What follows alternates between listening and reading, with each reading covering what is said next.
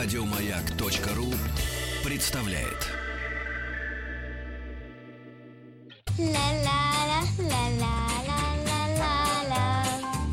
Это среди вас-то нет талантов? Друзья мои, простите, не поверю. Добро пожаловать или посторонним вход воспрещен. Здравствуйте. Продолжайте эфир на маяке. Выпила валидолчика, кардинчика, а то так раздухарилась с этими 1 мая? Да, 1 мая даже не то, эти клумбы для цветов. А. Это же должен быть эстетик. Но сейчас мы к эстетику обратимся. Имена и фамилии людей, э, о которых написаны книги, и их собственные воспоминания, это просто жемчужина нашей истории, нашей страны. Нам есть чем гордиться всем, Кроме э, хозяйства. Кроме вот этого. заборчиков. Заборчиков, да, и ужаса вот этого. А как ребенку объяснить, что это уродство? Или он сам понимает? Вот Нет, я к нашей ну, гости объяснить? а- а- обращаюсь, м, которая Подожди. зовут Елена Летягина, заместитель директора издательства «Захаров». У нас сегодня издательство «Захаров» в гостях. Добрый день, всем привет. Да, Лен, вот как, как объяснять себе, ребенку, что Ну, я обычно уроды выхожу вокруг? с ребенком на улицу, Да. вижу все это, начинаю очень громко и нецензурно выражаться. Так. Как в рамках приличий. То есть, да, в принципе, даже э, нецензурная речь приличнее, чем Да, эти клумбы. Вот в безусловно. чем парадокс нашей Безусловно. жизни. С- Абсолютно с тобой согласна. Лучше, чем все, что вот делалось в последнее время. Заборы это самое малое зло. Да, да, Мгм. жуткая жуть. А главное, это неистребимо. Видимо, им дают команду какую-то в этих управах, да, чтобы это все сверкало у них. Нет, я думаю, что дают команду «займите людей». Потому что если у людей заняты руки, у них не занят мозг. Оу. Неплохо сейчас. Вот, потому что когда они свободны, они начинают думать, и это гораздо хуже, чем когда они красят заборы. Ой, давайте займем наш э, с вами мозг на несколько минут, представим новые книги издательства Захаров и вообще познакомимся, потому что я читаю аннотации к каждому из изданий, как-то даже волновалась, поскольку эти люди они реальные, но вместе с тем они уже часть истории, и, и, и они как будто вот немножко они как, ну, такие, ну, в хорошем смысле, как, Как будто они на призраки. полочке стоят. Да, какие-то Как люди-призраки. Нет, которые они есть в нашей жизни, но они появляются такими прозрачными и какими-то тканями красивыми все завали. Не знаю, мне такое ощущение, когда я, например, имя княгини Дашковой слышу, мне Мгм. уже как-то странно. Это что-то такое, Да? Дашкова. Дашкова какая-то. Отрицательно. Но тем не менее, она вполне себе жив- живой человек, у которой была своя судьба, свои представления о прекрасном, и эти представления она реализовывала упорно, начиная с, с Итак, заговора. Неплохо. Да. Опять же, записки княгини Дашковой. Александр Герцен, э, княгиня Екатерина Романовна Дашкова, а также Клод э, Карлман Рюльер. История и анекдоты революции в России в 1762 году. Что это за издание, о чем эта книга? Это издание совершенно замечательное про женщину, которая сделала сама себя, сделала, ну, возможно, сделала часть Причем в истории. тысяче в каком-то 800... Нет, 1700 даже. 1700, да. О, восемь- 1700, Они с Екатериной II да? за ручку практически вошли в историю в виде заговора против мужа Екатерины. Ну, правда, Дашкова считала, что она играет огромную роль в этом заговоре. Ну, на самом деле, там все под вопросом. М. Большая роль, небольшая, но тем не менее. Итак, э, и княгиня Екатерина Романовна Дашкова, дочь графа Романа Илларионовича Воронцова и жены его, урожденной Сур- э, Сурминой, родилась 17 марта 1744 года, умерла 4 января 1810. Итак, это женщина, и вот с самого начала эта история, это ее записки. Да, это То её есть это никто записки. не придумал, Нет, это- никакой... м, Ну, сейчас Никакой Герцен за нее их не писал. Так, он вот. писал о ней чуть позже, переводил, соответственно, ее записку. Он первый перевел ее записку, потому что писала она не на русском языке. И написал очерк о ней, о том, кто она, зачем она и чем она, собственно, закончила свои дни. А можно краткий э, экскурс для тех, кто ну, дойдет когда-нибудь, да, руки дойдут до этой книги и поставят ее на книжную полку, и мы поймем, что эта женщина действительно важна для нашей истории. Вот несколько э, таких штрихов из книги и истории, что вот тебя, может быть, как редактора, профессионала или как человека задело в этом во всем. Как человек Заинтересовало. задело- Да вообще я люблю историю. Поэтому подхожу к полке, достаю книгу, понимаю, о, класс, буду читать. Вот так же произошло с Дашковой, которая взяла еще в репринтном издании в старом. И поняла, что это безумно интересно. Интересен, а, интересно рассматривать строй, который был. Интересно смотреть, как женщина, которая в то время не считалась вообще Единицей. Единицей. То есть она ходит какая-то баба. Ну, в платьях. И, ну, иногда меняет их там трижды в день, но это детали. И вот эта женщина а, добилась не только руководство огромным, огромным институтом, который ей доверили, она подняла его, привела его финансовое состояние в порядок. А, она встала рядом с Екатериной и повела практически за ручку ее к трону.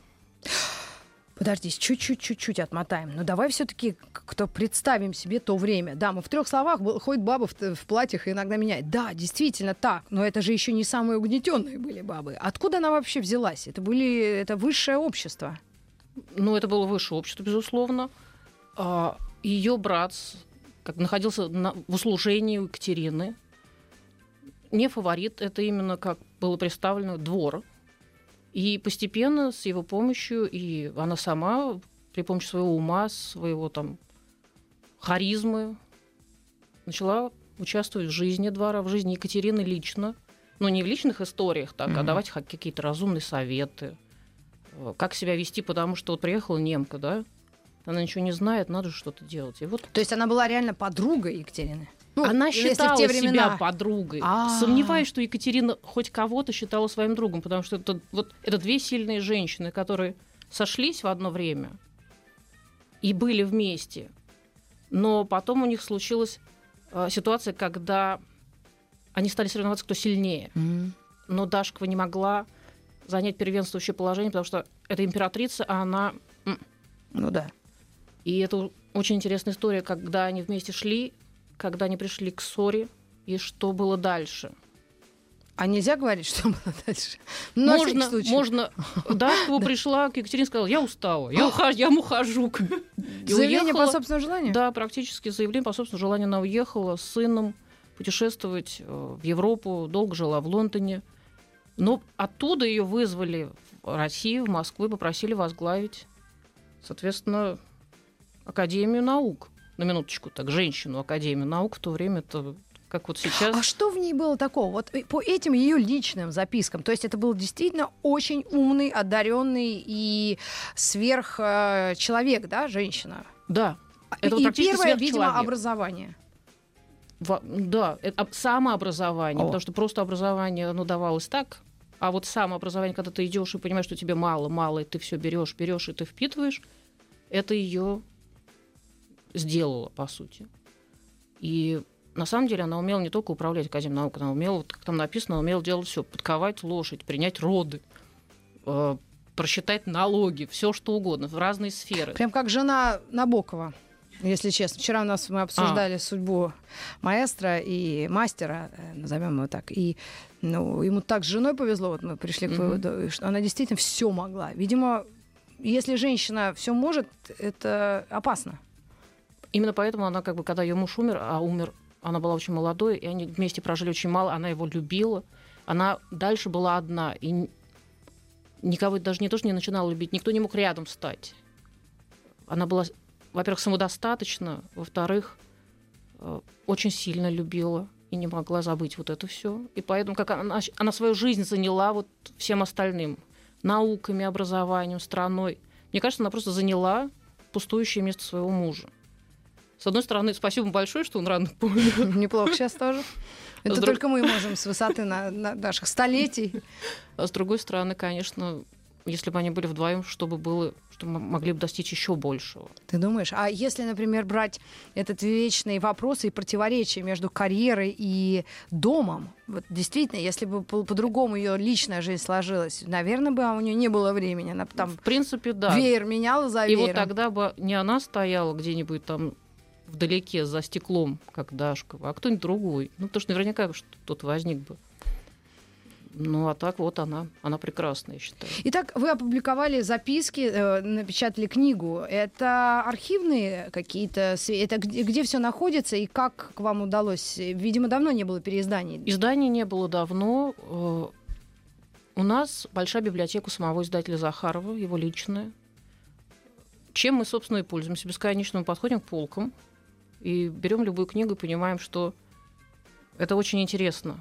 То есть сами читаем. И потом смотрим, издавалось это, когда издавалось, понимаем, что это нужно, и издаем. И вот так вот мы достали записки княгини Дашковой, дополнили очерком Герцена и Ну, запустили вперед. А как Мгм. а, вот э, Герцен же он попозже, да, я так понимаю? Попозже, конечно, Много да. позже. То есть он э, для него э, Дашкова была супер супер.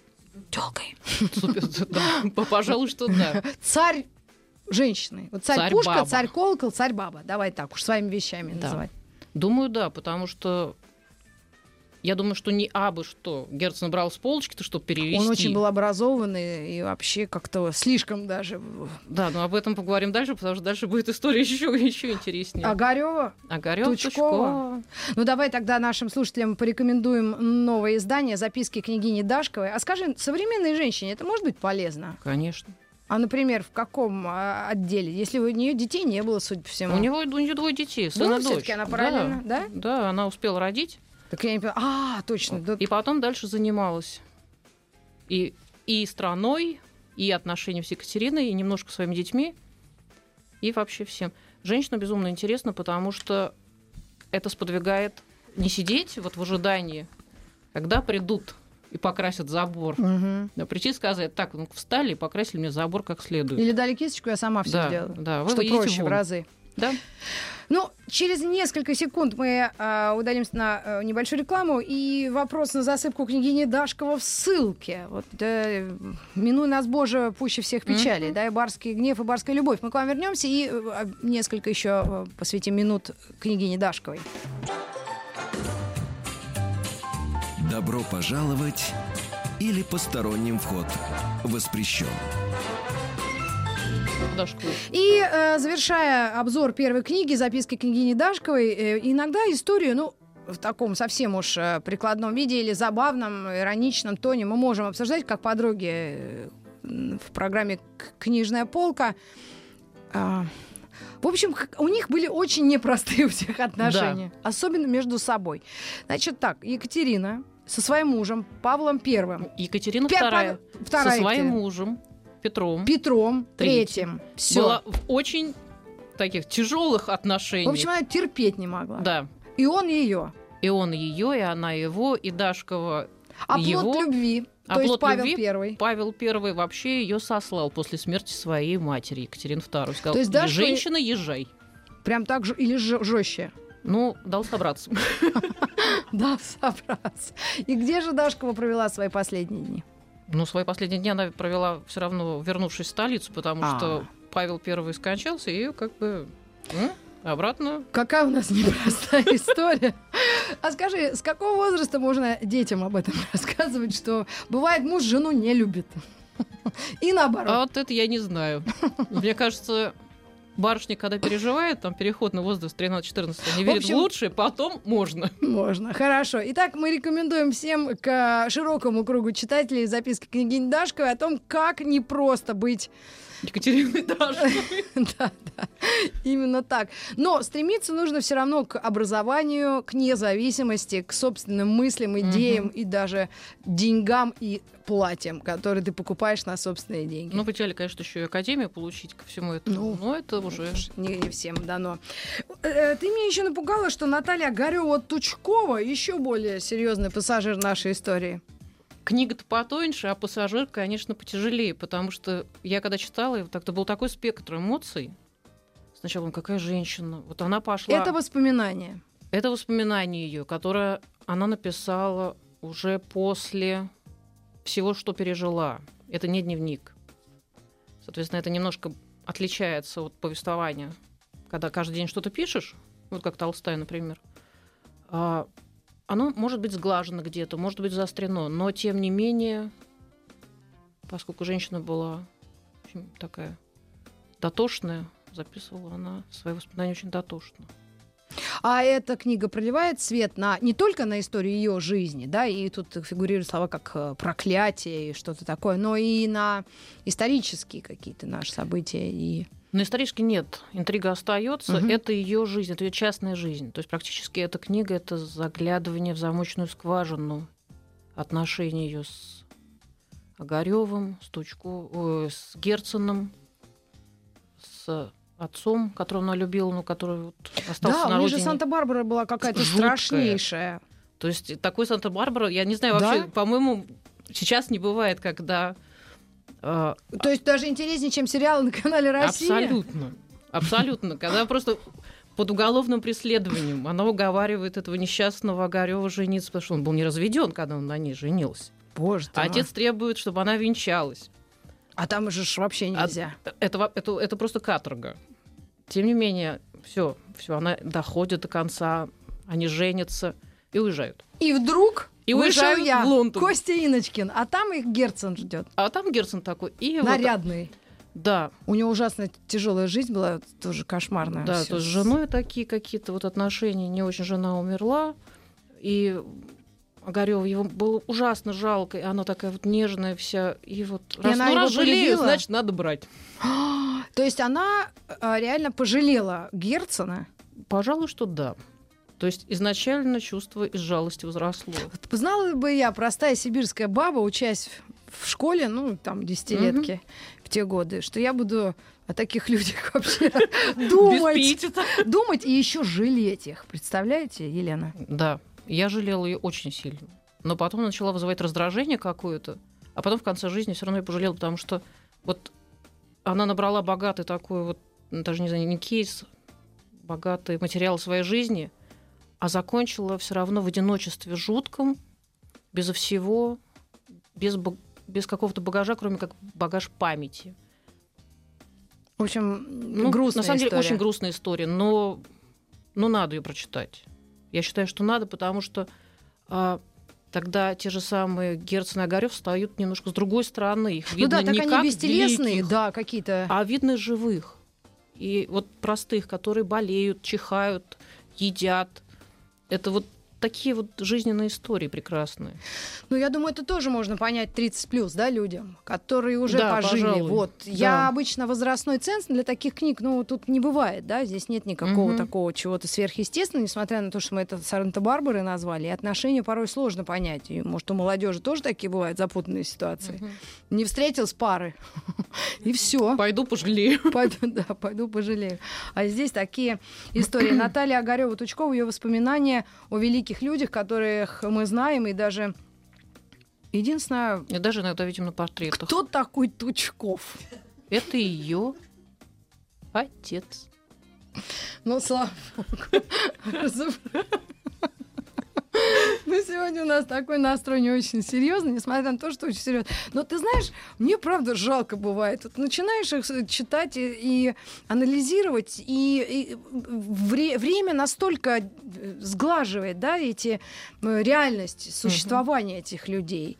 И этих несчастных великих можно действительно пожалеть. Да, то есть сначала ты в школе к ним относишься как О, «О, на Герцен, Да, Герцен. как быть, что делать?» Да, А, кто виноват, в конце Да концов? никто и не виноват. Сами виноваты. Оно так получилось. всё. Да, как у всех. Мы к вам вернемся и расскажем о некоторых книгах издательства Захаров. Оставайтесь с нами, пожалуйста. Здесь мячи кидаем, здесь кольц кидаем, здесь петлей на удочке кегли ловим.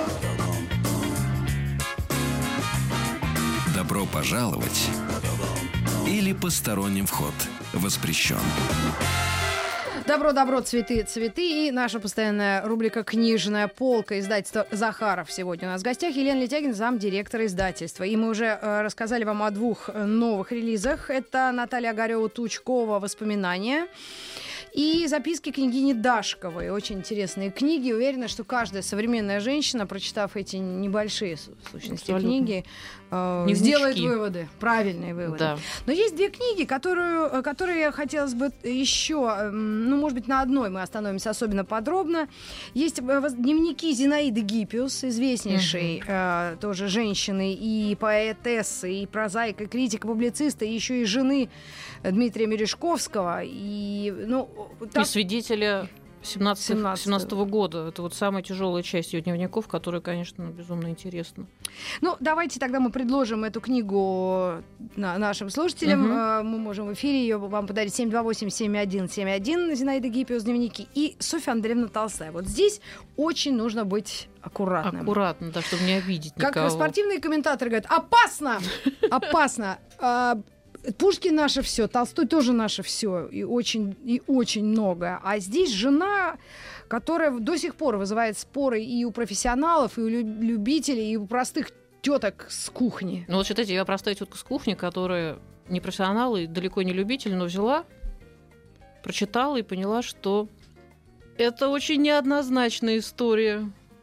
И вообще, по сути, если абстрагироваться то, что она занималась его делами, да. Всю ее жизнь можно рассмотреть как такое зеркало жен- женское, которое надо посмотреться и никогда так не делать. Это твое личное мнение? Это мое личное мнение. Mm-hmm. То есть вот читаешь все это, понимаешь, что вот так делать не надо, для того, чтобы твоя жизнь и жизнь твоих близких была счастливой. По сути, она очень несчастная женщина. Ну, это мое мнение, опять же, да. как читателя. Но ее обвиняют очень во многом одновременно, что она и... Хотя, с другой стороны, как можно... Ее обвиняют в одной простой вещи, то, что Толстой стремился отдать свои гонорары и э, все людям, все наружу, а она стремилась содержать свою семью, да. стремилась дать... А что же в этом плохого? Ничего плохого нет, но в этом конфликт, собственно. Она мешала Толстому жить так, как он хочет, раздавать все, ходить босиком и воле-воле свободное отношение. Она о семье думала. У нее есть дети. Им нужны рубашечки, им нужно образование. И вот она об этом думала. Об усадьбе, обо всем. То есть она такая, она земная. Да. Ну, Это такой а... маленький пропеллерный вер... самолетик, который летит себе и летит, кукурузничек. Да. И Толстой такой вот огромный истребитель. Угу. В разные, стороны, в разные стороны они просто летят немножко в жизни. Ну и э, все-таки ты думаешь, что это ему, ну, они много прожили, у них куча детей, и, в принципе, Толстой, я думаю, вряд ли был просто простым каким-то Васей Пупкиным. Обычно такой у нас собирательный образ. Это да, но изначально это вообще все смотрится как мезальянс совершенный. Толстой с его идеями, его реализациями идей. И она, она земная очень такая. Но, с другой стороны, она совершенно воздушная, нежная, которая не понимает, как можно заниматься сексом, ведь есть же душа. И а дети-то откуда ну, в таком количестве? Ну вот тем не, это для нее большая проблема. Вот Толстой вот, вот любит ее тело, а как же душа? А поговорить? О, вот это тоже большая Я проблема. Я уверена, что наши слушательницы прочитав дневники от первого лица, да. написанные страницы Софьи Андреевны Толстой, много для себя почерпнут и сделают выводы, предложу и не сделают заботливые руки. И ты думаешь, все-таки не сделают так? Ну, лучше бы не делали, да, потому что не надо. Ну, подожди, это было 1862-1910 годы. Если экстраполировать на, на текущую ситуацию, Сейчас женщины мало поменялись в принципе. Они точно так же думают о том, как детям дать рубашечку и образование, а не о том, что вот муж пошел и отдал там все. World of Tanks что-нибудь, например. World of Tanks перечислил в World of Подъезд. Ну вот как-то так, да. Ну, давайте каждая э, читательница да, сделает выводы, выводы, потому что э, здесь не, не придерешься ни к чему, потому что это ее собственные воспоминания, ее дневники. И... Но с другой стороны, она же могла тоже придумать. Нет. Мне кажется, это был совершенно вот ее характер. Она писать... целыми днями сидела и записывала все досконально. Это была совершенно замечательная история, как она умирала. Она почувствовала себя плохо. И это чем... она сказала, не дождетесь? Как моя подруга вот это, Нет, если честно, я не помню. По-моему, может, и говорила, но, в общем, она решила, что она умирает. Но прежде чем умереть, нужно было дать поручение управляющим, потрогать и она все это еще и записала? Да, она все это записала постфактум, когда она побегала по всем этажам, сбегала в поля, поняла, что Левушка, вот у него все хорошо, а вот уже и не умирается. А, да, и вот, вот, вот такие вот истории кучи, что все, я умираю, но нужно закончить дела. А к моменту окончания дела уже и не умираю. Это как брак по-итальянски, помните? А никак он на ней не женился, она сказалась умирающей. И... Угу. Но Толстого это вообще как-то не играл никакой роли. А может быть, так и, э, так и должно быть. Э, единство борьбы противоположностей, там, притягиваются люди именно совсем разные. Иначе, если бы они были одинаковые, она любила бы балы, и он бы бегал босиком. Мне кажется, эта история вообще никогда не закончится. Вот это такое противостояние. С одной стороны, да, это хорошо, когда два разных человека, но с другой стороны, это до поры до времени. Потом это закончится, и они оба окажутся одиноки в какой-то момент, потому что они слишком долго приспосабливались друг к другу, они слишком долго меняли свои привычки, чтобы на выходе вообще вот остаться ни с чем, без себя, без самого. Ну, а скидка на то, что это Толстой? Не какой-нибудь там. Вот именно поэтому она занималась его делами. Не бросила же она его. Да, да, да. Видимо, это сыграло. Да, сыграла. Хотя она, женской... честно, была в кого-то платонически влюблена. Ей-богу, не помню фамилию. Просто боюсь соврать. Боже, Но платонически. Я, я читала какую-то аналитическую статью, и мне очень понравилось сокращение а, СЖД. СЖД — это суровая женская доля, как-то так. Боюсь, что да. Или нелегкая женская доля. Н, э, Ж и Д. Ну, очень смешно. Итак, э, дневники Софьи Андреевны Толстой. В надежные, заботливые женские руки мужчинам мы не дадим. Не надо. Нет, ну... Нет. Для мужчин там есть другое. Э, я... Ладно. И что же другое мы предложим нашим мужчинам? Барон Будберг, дневник. Барон Будберг. Владимир Николаевич в, э, Воейков. Воейков и князь Сергей Урусов, записки губернатора. Вот я читал про губернатора, тут одного у меня была лента. Он вышел на субботник в куртке за полмиллиона рублей. Луи ну, Вьютон. Да, вот да. это давай с губернатора начнем. Да, начнем с губернатора, потому что я очень люблю. Я поняла, что если текущих губернаторов и, там, не знаю, глав управ, кого угодно, заменить на Сергея Фурусовых, у нас будет просто прекрасная страна. О. А чье очарование? Ну, это невозможно. Это, это невозможно, потому что такой бывает один там на 10 тысяч. Он выходил. А я боюсь, это один на 10 тысяч лет. Да. Даже так можно сказать. Может быть, да. Особенно в России. Итак, князь Сергей Урусов. Что за личность в истории? Ну, его можно описать простыми словами. Генерал, э, либерал-губернатор. Вот все. Для него такое вот было прозвище придумано. Который плевал на какие-то постановления, мнения правительства и делал свою работу. А его работа заключалась в том, что управлять доверенными ему губерниями. Тамбовской или губернии, или Кишинев. Но, видимо, в те годы все равно он был настолько хорош, что... Что его сняли в конце. Да. Угу. И? И? Когда сняли, там дальше немножко уже неинтересно, там уже революция была, и он как-то старался тихонечко дожить. Угу. Но то время, когда он управлял Кишиневым, это просто нужно как эталон управления брать и давать в институтах. Что нужно делать в каких-то конфликтных ситуациях, конфессиональных, межконфессиональных, mm-hmm. земельные споры, все что угодно. Что делать, э, когда необходимо ввести военную часть, но нельзя ее вводить, потому что все пропадет тогда, mm. все разрушится. И вот как-то он очень ловко ходил между этими камнями, сглаживал все. Ну, это личное участие без куртки Луи Vuitton, угу. он просто выходил и ходил по своей земле. И расценивал это все не как то, что ему дали как приданное, а как то, чем он должен управлять и что он должен сделать хорошо. Очень ответственный человек, даже не исполнитель, а хозяин земли. Mm-hmm. Это вот то, что сейчас не хватает. Нет хозяев, которые радеют за доверенные им участки. Mm. Ну, история должна же кого-то когда-то чему-то научить. Мы же просто э, женщины глупые, судя по всему. Ну почему? Вон там он... Парочка была, но они жили в 18 веке. А ты предлагаешь эту книгу как эм, эталон и самоучитель, или просто чтобы мы знали о том, что такое бывает? Я предлагаю эту книгу как э, альтернативу управлению, как угу. то, что бывают другие управленцы, то, что бывают э, другие варианты решений. Угу. И не всегда оно бывает одно. И эта книга вот про возрастной ценз. Да. Ребенок, э, идущий прямо в школу на, на уроке истории, он может ее читать. Это ему будет интересно, потому что это сжато, это красиво, это хороший слог. И это его личные это записки. его личные записки, да, он, он очень хороший слог и практически не, редак... не редактировали. И еще давай представим две книги, которые тоже в этих же сериях очень так э, со вкусом, аккуратно и по, по делу оформлены. А, это Владимир Николаевич Воейков и «С царем и без царя». Угу. А о чем эта книга? И что за рассуждения? Тоже документальные. Документальные рассуждения, записки его о последних днях практически царской власти. Убежденный монархист, который ну, по-моему, так и не пережил всей вот этой трагедии произошедшей. Э, всегда очень в своих воспоминаниях, мемуарах и очно там оправдывал какие-то нелепости, творимые имперским двором. Ко всем очень так аккуратно по-доброму.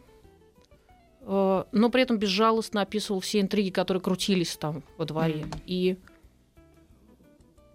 не считает сугубо большевиков виноватыми во всем произошедшем. То Мгм. есть всем раздал по серьгам, мягко, но тем не менее достаточно жестко. И как свидетельство времени почитать очень интересно, чтобы иметь пр- представление о том, что происходило внутри дворца, потому что он царедворцем был. Последним царедворцем. Ну всеми. да, зимний. Зимний. Вот такая книга у нас есть для вас, вам предложить. И барон Будберг, дневники 17-19 годы. Ну, судя по годам, очень тяжелое время. Тяжелое время, тяжелый человек, тяжелая ситуация.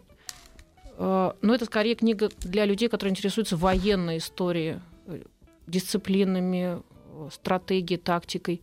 Потому что он военный человек в первую очередь. Невзирая на, опять же, прекрасный слог и хороший язык, это история разложения армии, а вместе с армией всей страны. Я не буду интригу Мгм.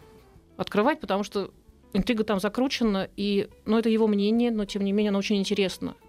И в некотором роде новое для ситуации вообще всей Мгм. по отношению к истории. Ну, аннотация очень емкая и интерес, ну, интригующая, я бы так сказала. Генерал-лейтенант Будберг, военный министр адмирала Колчака, стал свидетелем одного из самых драматичных событий в после революционной России – крушения белой идеи в Сибири и на Дальнем Востоке. Чехарда правительств, круговерть назначений, засилье авантюристов, а, атаманщина и разложение армии, ровно как и храбрость, самопожертвование, беззаветное служение по имя Отечества, ничто не укрылось от его цепкого взгляда и беспощадного пера. Ну что ж, огромное спасибо. У нас есть буквально полсекунды на книгу Людмилы Штерн, или все-таки мы ее чуть-чуть а, осветим? Давай, у нас сейчас будет Ну, небольшой перерыв, некоторые от нас отключатся регионы, а некоторые останутся с нами. Итак, жизнь наградила меня. Это воспоминание женщины, которая с- работала с Бродским. С Довлатовым, Довлатовым и- была знакома с Барышниковым, с кучей людей. И К вам вернемся. да.